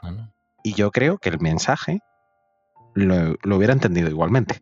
Claro, porque al final el cómic, o sea, la moraleja del cómic no va en torno a la enfermedad. Por eso no es Mm. relevante para la historia. O sea, si, si la historia del cómic o eh, la moraleja del cómic fuese relacionado con la enfermedad, sí. Pero la cuestión es esa, que la enfermedad es un añadido que hay ahí para... mm, es, es, por así decirlo, el, el- el medio por el que te transporta hasta el final. Para empatizar Mm. tú, para empatizar tú con esa Claro. situación. Sí, Yo- claro, Sí, sí, sí. Aquí me sigo quedando en. Y, reincido y reincidiré. En que es- no deja de ser otra vez más un cómic muy humano. Y el tema de la enfermedad es para decirte, oye, no pospongas. Claro. Estamos aquí Claro, Claro, es temporalmente. eso. El tema del que sobrino, que el sobrino también es, es una escena Mm. impresionante, es, oye tío, estás mal, pero a lo mejor, a lo mejor incluso a ti estar con tu sobrino, que te lo has pasado luego de puta madre, si, si entras con él, escúchale qué es lo que quiere. Quiere estar contigo. Dedícale también un tiempo y conócele, porque no quiere ningún muñeco ni nada, quiere que estés con él, revelación. El resto de conversaciones, bueno, amigos, oye tío, los del, los del embudo los viste y tal, y va descubriendo, va descubriendo, descubriendo. Al final, la moraleja del cómic es vive. Sí, no tarde. So- sobre todo, vive para no tener que arrepentirte. Porque al final la, la, el, el por- la puerta de entrada a Nick es cuando, cuando, cuando refleja ese, ese arrepentimiento, que es lo que hemos dicho, es la derrota absoluta, porque no hay compensa, no hay solución. No hay compensación porque no puede. O sea, la única manera de, de vencer el arrepentimiento es no vencerle, es lidiar con él. Y, y es, lo, es la conversación que tiene eh, con Ren. Le dice, es como deberías sentirte. Eso. Porque él, él quiere, él quiere escapar y le dice, no. No, tienes que, es como, estás como estás porque tienes que estar así. Sí, sí. O sea, el mensaje no es solo vive, es vive de verdad. Exactamente. Vive de verdad.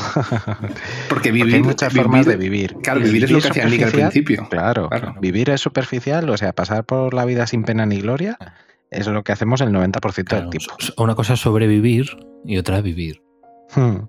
Sí, pero no, no tampoco sobrevivir, o sea, no hay que sobredramatizar. O sea, no vi- eh, o sea, Nick no vive en Palestina. No, está no, de- no, pero al final, al- sí, pero al final su manera de vivir que no empatiza está sobreviviendo, no sobreviviendo en el sentido de más estricto de la palabra. Por eso, por pero eso sí te digo, es una vivir sin pena ni gloria. Eso o es, sea, claro. pasar por la vida como un espectador de la vida. Efectivamente, bueno, efectivamente. eh, Viéndola pasar delante de tus ojos y ya está. Eso es.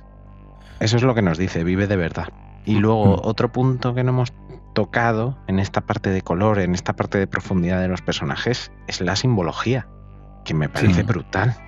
Brutal, o sea, como... de Er- y esos templos y lo que hay dentro de ciertos frascos en ciertos Sí. momentos. O sea, me parece brutal y que además cada uno podemos tener nuestra propia interpretación. Yo creo que hay una interpretación general, que el autor, o sea, que es como lo que hablábamos antes, una lectura más obvia, pero luego en función de tu experiencia, tú también puedes darle otras interpretaciones. Entonces, que esos interiores de las personas sean tan ricos y tengan una simbología tan rica, tan llena de detalles y llena de mensajes, yo creo que es lo que hace que Dani se lo haya leído ya cuatro veces, que Izquierdo pues lleve tres o cuatro, que pues que no te, no ni te confirmo canse. ni desmiento. A eso me refiero, que es una hora para volver una y otra vez, porque aparte del Mm. mensaje este cojonudo que estamos hablando, es que encuentras detalles cada vez que vuelves a ella. Es como. Es. Eh, esto me va a ayudar, Tenito. Tenito, ¿cómo se llama el, cómo se llama el juego este de, de lo- de las ilustraciones? Que, pone- que, pones, que, la ge- que pones ilustraciones y la gente tiene que decir lo que es el Ah, el. Dixit. El El Dixit. Dixit. Es muy Vale, vale. Dixit. Las Sí, ilustra- la- sí, el- totalmente. las, las- los, o sea, cuando, cuando Nick entra en la gente y, y de repente se nos despliegan estas escenas de color, lo que te has dicho, muy simbólicas en muchos puntos. Porque de hecho las, las- las escenas se van complicando. La primera escena es, Eso es. es más sencilla, es la, las- también porque la, la relación que tiene con el fontanero es... pues, quiero decir, ¿Cómo, o sea, cómo ha- os gustado el fontanero, eh? ha tenido, ha tenido un momento de, de- de- de- de hermanamiento, de, han profundizado ahí en, en sus sentimientos. Uno le dice uno que, se, que se avergüenza ante la gente y el otro le dice que él también se avergüenza tal, y de repente es como que entran, pero tampoco tienen mucha más relación, que lo que tampoco pone, pero No, de hecho, a renglón siguiente dice que bueno, que encantado claro, luego se va, luego se va. Pero sin está. embargo, a medida que va entrando más en, en- en gente querida, pues en, en su sobrino, en su madre, su conocimiento es mucho más amplio de esa gente. Entonces, es, la simbología es muchísimo más rica. Y, lo- bueno, y el, y el- perdona, y ya voy a hacer el apartado técnico del, del- O sea, es color digital, pero me parece prodigioso. O sea, me parece con unos colores saturadísimos en muchos. Me parece una cosa maravillosa. El el- poco, co- el poco color que tiene es increíble como está plasmado. Sí, sí, En este caso, en vez del Dixit sería el Dixin. Sí, la edición. Dixit edición Will McPhail, que es. eh, Perdón, perdón, perdón, tenía que soltarlo porque si no, después se hace bola. Es un juego mucho más jodido, ¿eh? Este, sí, sí, está mucho más jodido. la versión Pro. La versión Pro. Y nada, yo creo que ya. Porque ya si nos ponemos a hablar un poco más, ya sería destripar el cómic y tampoco queremos destripar el cómic entero. Que ya hemos- bastante, bastante aunque hemos hemos- destripado, sí, ¿eh? sí. O sea, alguno un poco espabilado de más, yo creo que ha hilado ya bastante. Sí, como mínimo, lo hemos- hemos dicho. como mínimo le hemos sacado un riñón para. Así que. Y un trozo de hígado, yo creo. Así para- que para allá, para allá. yo creo, es que estoy ya en, en la carnosidad de esto, de, de la visceralidad de estos comentarios, pues ya me tengo que meter ahí hasta el fondo. Eh, así que yo creo que podemos ir dando unas eh, reflexiones finales de, de veredicto, de la parte que más nos ha gustado del cómic, alguna escena en concreto, lo que, lo que queráis. Así Em- que Empieza tú de KN, que así se olvida la gente de, lo, de la mierda que vayas a soltar. Me voy a cagar en tu vida, Dani. Pero ¿qué parte de qué parte no has entendido de que me ha gustado? que le ha puesto un 4 de 5. ¿Qué no has Y- entendido que le bueno, ha puesto y un de 4 de hecho- 5? Y de hecho, a ver, le he puesto un 4 porque no puedo poner, pero para mí es un 4 y medio de- sobre Será 5. cabrón. Porque no puede poner fracción. Pero siempre, que, siempre se redondea hacia arriba. Si se redondea hacia abajo es que el vaso estaba medio vacío. No, por Eh, eso, o sea, sí, pero sí, que sí, 4 sí, con sí. 5, No, pero no pasa eh, nada. o Que no 4 pasa nada, o 4 sí, con te 8, o sea que Te respetamos igual que tienes que montar el- la edición aquí. si no- Exactamente, hay que no- respetarte. Escucha, aceptamos A ver. barco, aceptamos barco, editor. que no, coño, Sí. que yo es lo que os quiero decir, para mí es un obrón y es increíble y al que no le haga sentir algo esto no tiene alma ni corazón ni nada dentro. Tiene todo el Pero- mundo gris, incluso el interno lo tiene gris. ef- efectivamente. O sea, esa persona, la- el mundo interior lo tiene totalmente en negro, pero, pero a ver, mm, yo es lo que os quiero transmitir. Tiene una- algunas cosillas que a lo mejor me hacen menos gracia o menos tal, pero no es que me parezca mala obra, ni mucho menos. O sea, para mí, como decís todos, es una de las grandes obras del año, si no la que más.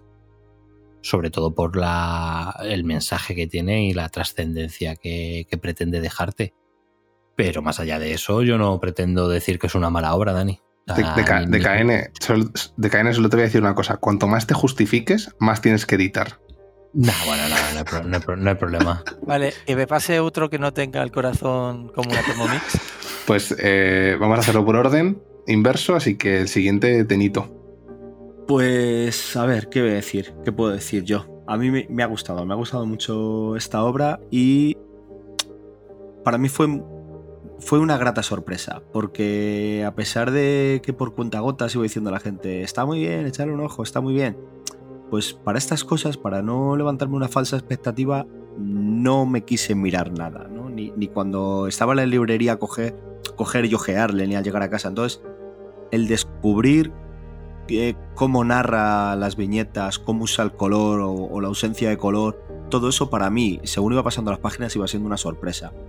Y me parecía unos diálogos maravillosos, pero maravillosos, maravillosos. Pero es que, claro, acompañado de un dibujo, una ausencia de color o una explosión de color, que para mí era súper inteligente. Entonces, es que me estaba dando una obra muy redonda. Es como decía al principio Borijo, es que te ve la portada y la contraportada y ya ves que el autor le está poniendo un mimo a- al, al que en muchos otros casos no lo ves. Entonces, eh, pues simplemente deja llevar. Creo que, que sí, que si te pones a analizarla según vas leyendo páginas, eh, se te puede hacer ciertos aspectos eh, más, deducibles, pero es que no, no me quita un ápice de, de intensidad. O sea, No, no, no, pero si yo no he dicho eso, ¿eh? no, no, yo tampoco. Yo no he dicho Yo estoy diciendo que, que aunque, aunque tú puedas pensar, es que, es que el camino que me está llevando me parece maravilloso entero. ¿Sabes? Es que no, no, no veo por qué va a ser malo el decir, creo que sé cómo va a acabar. Si el viaje que me estás dando es, es- es una, pata, es una puta maravilla y en cierto momento te puede llegar a romper igual, Por, su- aunque por te lo esperes. supuesto. Aunque te lo esperes, te puede llegar a romper igual. No, no, claro, Porque- claro. Es que por, por esperado no es Claro. insatisfactorio. Claro, entonces eh, para mí ha sido, ha sido una muy grata sorpresa, la verdad. Y, y, pues un autor para tener en el radar, simplemente. Para ver qué más puede sacar por aquí y, y ver si, si sigue cumpliendo expectativas en, próximos cómics. Dani, Pues mm, me gustan mucho los cómics reflexivos y costumbristas, pero que este me lo haya leído por cuarta vez, eh, creo que significa algo. Es Que estás duda- fatal. Es sin duda alguna eh, un cómic que va a pasar a mi top 5 de cómics que recordaré, recomendaré, releeré y, y los recordaré como, no te sé si cambiar la vida, pero como que te da un, un aire fresco al leerlo, una reflexión como pocas otras veces me ha pasado, un apartado gráfico como pocas veces he visto también. Eh, a mí que me gusta el dibujo y tal, me ha dejado loquísimo eh, la mano que tiene este tío para narrar y súper, súper recomendable. Solo puedo hablar bien de esta obra y decir que todo el que le ponga un 4 es un mierdas y que me gustaría ver el DK2 cómo lo valoran esta gente. Se podría decir. bueno, Bueno, No, bueno, sí, eh, izquierdo. Izquierdo. Que alguien le mute. Izquierdo. No está, puedo. Se ha autosilenciado. Vale. No pasa nada. Pues, gallina, adelante. Pues eh, yo quiero insistir en eso, en que es una lectura profunda. O sea, que no es.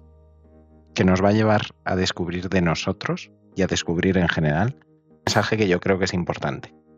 Y retomando lo que ha dicho Dani, que lo llevo pensando todo el rato, siempre se dice, tanto en negativo como en positivo, te cambia la vida o no te cambia la vida de cualquier cosa, una película, un cómic, una serie o tal. Yo no, no me gusta utilizar eso. In no te cambia la vida, pero puede. Y eso no, pero puede que te pase. Y eso no pasa con casi ninguna obra. Muy, muy, muy, muy de acuerdo con eso.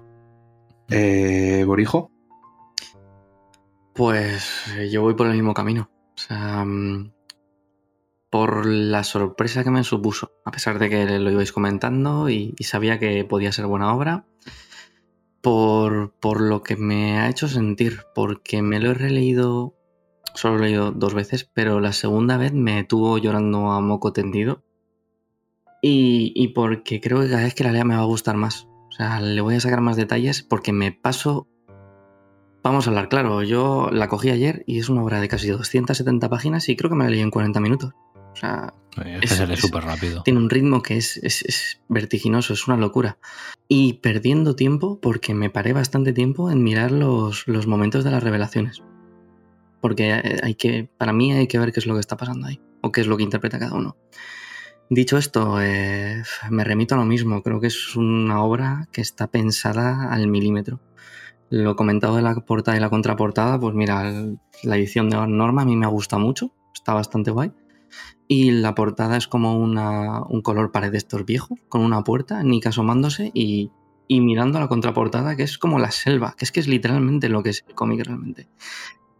Y nada, acabar con un par de cosas. Eh, para mí no es solo lo mejor de este año, estoy convencido de que no voy a leer nada mejor. Aunque sea de marzo, me da igual. Es que no, no solo no creo que vaya a leer nada mejor, sino que creo que lo sitúo en el top de, de lo mejor que he leído en mi vida, por lo menos a, a obra única. O sea, a mí sí que me, me mueve mucho este, este TVO, me parece espectacular.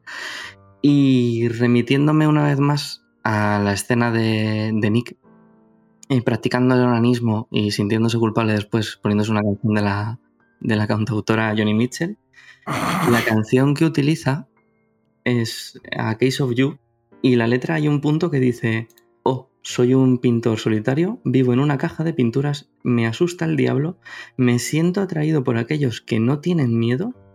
Recuerdo que una vez me dijiste, dijiste, amar es tocar el alma.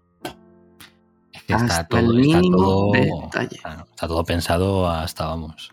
Vaya, vaya, vaya obra de ingeniería eh, hecha en páginas. No sé, qué, no sé qué más puedo decir yo, la verdad, que no hayáis dicho vosotros. Eh, ¿Cómo lo has gestionado izquierdo este cómic? ¿Cómo... yo, lo he gestion- yo lo gestionó, lo gestioné. Bueno, me gestionó él a mí. Este cómic, te este, este cómic no, no- tú no le gestionas este cómic, este cómic te gestiona. Es- es- esa es la respuesta más acertada. Eh, yo estoy muy de acuerdo con todos. Bueno, con Decaine no. Eh, y ibas a tomar por el culo. ya, estoy muy, de acuerdo con, sin nada. con Coño. la profundidad y lo que te puede llegar a marcar este cómic. La verdad es que es una cosa eh, muy importante, sobre todo yo me quedo con el último tercio del cómic, con el y sobre todo con el eh, ese nick que todos llevamos dentro de, de- del arrepentimiento, de, esa- ese profundo de, mm, eh, tristeza que produce el arrepentimiento y que, y que hay que convivir con ello y que al final pues es, es lo que hay, sobre todo ante la pérdida de determinadas personas y de no haber sabido aprovechar el tiempo que tenías con ellas. Esa me parece eso, la, cómo está narrada esa parte, me parece alucinante. Y para hacer un poco de contramedia y poner algo más gracioso, que no hayamos hablado de ya, a mí me resulta muy gracioso cómo inmediatamente después Y no es, especialmente gracioso, pero a mí me parece que está narrado de una manera muy graciosa, cómo inmediatamente después de eh, entrar en contacto con el fontanero y profundizar con él, Nick intenta replicarlo. Pero claro, de manera buscada. Y no le sale. Y hay varios instantes en los que él está hablando con gente y su, su pensamiento es, me senté con él, frente a frente. Nos miramos a los ojos y nos dijimos una frase. ¿Qué frase fue? Y repite exactamente y no ocurre absolutamente nada. Y ahí y lo intenta y lo, intenta otra vez más, creo. Y, pero me resulta muy gracioso eh, todo es, toda esa secuencia de páginas hasta que en el momento en el que menos se lo espera vuelve a ocurrir. Y por eso es, es- es una parte, es un clavo más en mi argumento sobre eh, por qué me parece que está desarrollado como si fuese un descubrimiento de, de superpoderes. Pero eh, ya se nos acabó el tiempo. Me parece que nos ha quedado un análisis de una obra mayúscula en todos los sentidos. Yo creo que todos hemos, dejado claro esto. Que como mínimo le ponemos cuatro estrellas Y media. y media. y nada, eh, por mi parte ha sido un placer como siempre. Eh, este Neon Club termina aquí. Vamos a apagar el Neon ya, pero antes una despedida de todos los colaboradores maravillosos que hemos tenido hoy. Así que nada, eh, DKN. Sois unos cabrones. Solo, yo, solo voy a, yo, yo solo voy a decir eso. Sois unos putos cabrones. Yo lo único que intentaba era dar un poquito de, de- de juego aquí para que no fuese De seis, color, de seis color. ti- seis tíos diciendo exactamente lo mismo durante hora y media. Para, para no hacer un gangbang, nos ha dicho, Efectivamente. vamos a frenar. Efectivamente, yo intentaba dar un poco de juego, pero veo que sois unos cabrones irrespetuosos. Así que nada, me despido. Un placer, insomnes. Haber estado una noche más con vosotros aquí analizando esta gran obra, a pesar de que le ponga un cuatro y medio, Dani. Y mira, mm, es que no me quiero quedar con ello. Lo que te iba a decir antes es que gracias a esta obra has alcanzado la madurez, por fin, ¿no, Dani? Pues no lo creo, porque yo lo que quería aportar en mi despedida es que yo cuando, después de tocarme, lo que escucho es David Bisbal. Lo tuyo no cuenta, porque sabemos que lo haces antes, ¿Qué- mientras y después. Quiero hacer aquí un añadido. Sinceramente, tal y como empieza la frase, pensaba que iba a acabar mucho peor, ¿eh? Sí, vamos a sí, vamos yo a ver, un también, momento, un yo momento. también. ¿Puedo, puedo Sí. inmiscuirme? Mira, me voy, a, me voy a dar autopaso, porque yo me lo Luego, luego- luego- luego nos dicen que tardamos 15 minutos en despedirnos, ¿eh? Por favor, yo suelo decir que encantado de poder hablar con todos vosotros sobre IN. Ya he dejado más que clara mi opinión. Y, y, y ambiciono que antes te escuchas con el boom, boom, boom de mi corazón, mientras bulería, bulería y después acabas con Ave María. Vamos, ¿cómo? Joder, si eso, eso, eso es lo que hago los miércoles por la noche. Bueno, En fin, eh, que- Tenito, despídete, por favor. Bueno, yo voy a lanzar una pregunta y es que si de la leche sale el queso y tú te comes el queso, ese queso se transforma otra vez en leche. Apago el micro, pero dejo el neón encendido que tiene muchos colorinchis. Yo, me vais a matar. Eh, Gaijin, por favor. Yo es que. Uf, no sé, es que vivimos al- con mundos interiores muy complicados alrededor en este programa, ¿eh? Ga- Gallín. Gallín, voy a, hacer, voy a hacer un ejercicio de viaje temporal. Nos hacemos un podcast tú y yo solos de, Preda- de, de Predator. Sí, me parece bien. Todas las semanas hablamos dos horitas sobre Predator. Y de, hecho, y, de hecho, y de hecho, oyentes, os lo digo, si queréis estar al tanto de las próximas eh, podcasts que vayamos a hacer, Siete películas de O Predator. pasadas. o pasadas, eh, os dejamos la maravillosa cuña de redes sociales. Seguid las redes sociales, arroba hoy dormimos poco. Somos activos en Twitter y también en TikTok. Publicamos en Insta y tenemos Discord. Que si subimos a Tumblr, pero ¿qué es eso? Y si os parece en MySpace también, no te fastidia. Y tras la cuña de redes sociales, como Borijo ya ha hablado, ha hecho un chiste sobre pajas con Blade Disval, él lo cuento como ya despedido, así que. Qué nombre, que puedes decir algo. No, no, no, e- era cierto. Era cierto. Gracias, te pasará. Eh, pues con esto nos despedimos. Por mi parte ha sido un placer, eh, otra vez. Izquierdo deja los mandos de la nave para el desgraciado que quiera mm, dirigir a esta partulla de, de desagradecidos y desarmados. Y nada, eh, Inconsciente. inconscientes, joder, gracias. Eres un incomprendido. El mejor, el mejor, o sea, los mejores chistes si los hacemos al final. ¿Os parece Eres, normal un, esto? eres un incordio. Esto Eso, es es- eso- siempre. Yo la verdad es Eh, que con estos chistes estoy living, ¿eh? Yo me voy Me a, acabas de dejar in the mood. Yo me voy a ir a escuchar a David. Madre mía. yo- iba-. Yo yo a despedirme de todos nuestros insomnes. Y Así que recordad, nada. Y recordad, no os durmáis insomnes. Chau, chau. Un like y programa de Predator, ¿eh? Lo prometemos.